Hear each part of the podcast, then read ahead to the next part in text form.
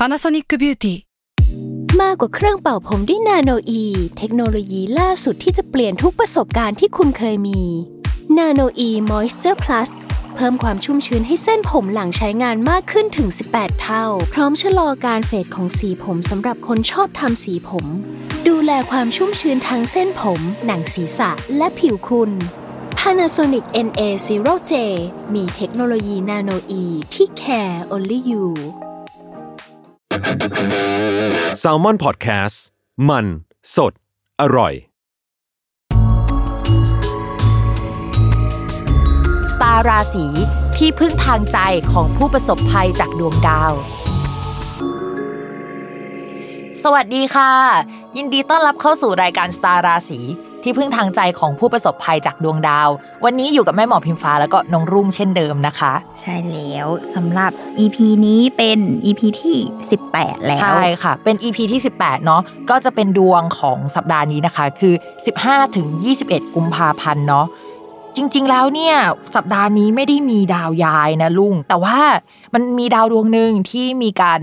เปลี่ยนจังหวะการเดิน จากตอนแรกเนี่ยเดินผิดปกติอยู่นะคะ แล้วก็กลับมาเดินปกติมากขึ้นเนาะจริง ๆ แล้วมันเริ่มเปลี่ยนจังหวะการเดินมาตั้งแต่วันที่ 11 แล้วลุง แต่ว่ามันจะปกติอะประมาณวันที่ 20 กุมภาพันธ์ เพราะฉะนั้นเนี่ยจริง ๆ ทั้งสัปดาห์นี้เราน่าจะเริ่มเห็นการเปลี่ยนแปลงของมันมากขึ้นกว่าเดิมสัปดาห์ที่แล้วอะตอนที่เราอัดเรื่องเกี่ยวกับดาวพุธไปอะอืมว่าเฮ้ยเดี๋ยวมันจะเดิ ไม่นค่อยไม่โอปกติเค ไม่ปกติใช่ไหมสัปดาห์นั้นน่ะดาวพุธยังเดินไม่เข้าสู่จังหวะที่เรียกว่าพัก ก็คือมันยังเป็นแบบชะลอหรือว่าลดองศาอยู่ใช่ไหมเราอัดเสร็จปุ๊บอะมันก็มีข่าวออกมาเลยเว้ยว่าคลายล็อกดาวน์ฟิตเนสเนี่ยมันสามารถเปิดกลับมาได้แล้ว เปิดเปิดได้ใช่แล้ว ใช่แต่ว่าเราอะเพิ่งอัดไปว่า เฮ้ยมันน่าจะมีการแบบปิดเพิ่มขึ้น หรือว่าดูแบบคมนาคมได้ยากขึ้นออกไปไหนได้ยากขึ้นอย่างนี้ใช่ไหมเฮ้ยตอนที่ลุงอ่านข่าวให้ฟังคือใจเสียมากเลยนะ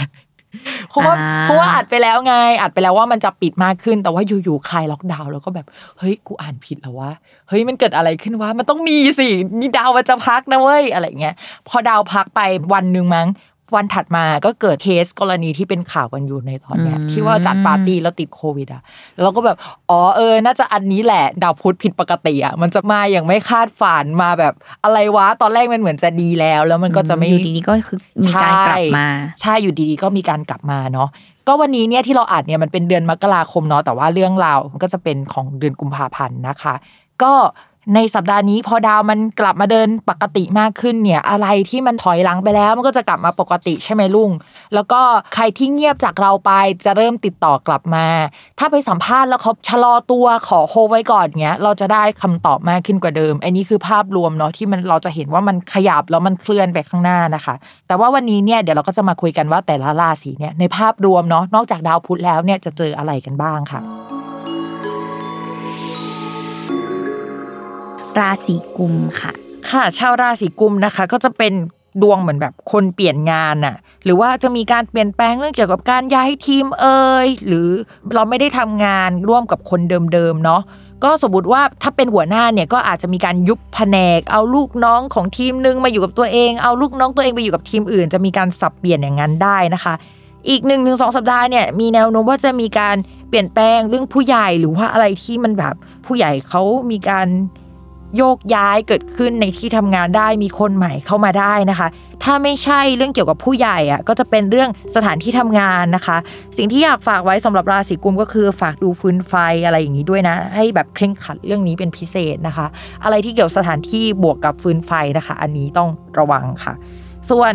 การเงินนะคะยังไม่ดีสักเท่าไหร่เนาะแล้วก็คิดว่าต้องทำใจอีกนิดนึงนะคะ การเงินของชาวราศีกุมเนี่ยมันจะดีขึ้นหลังจากวันที่ 28 มีนาคมเป็นต้นไป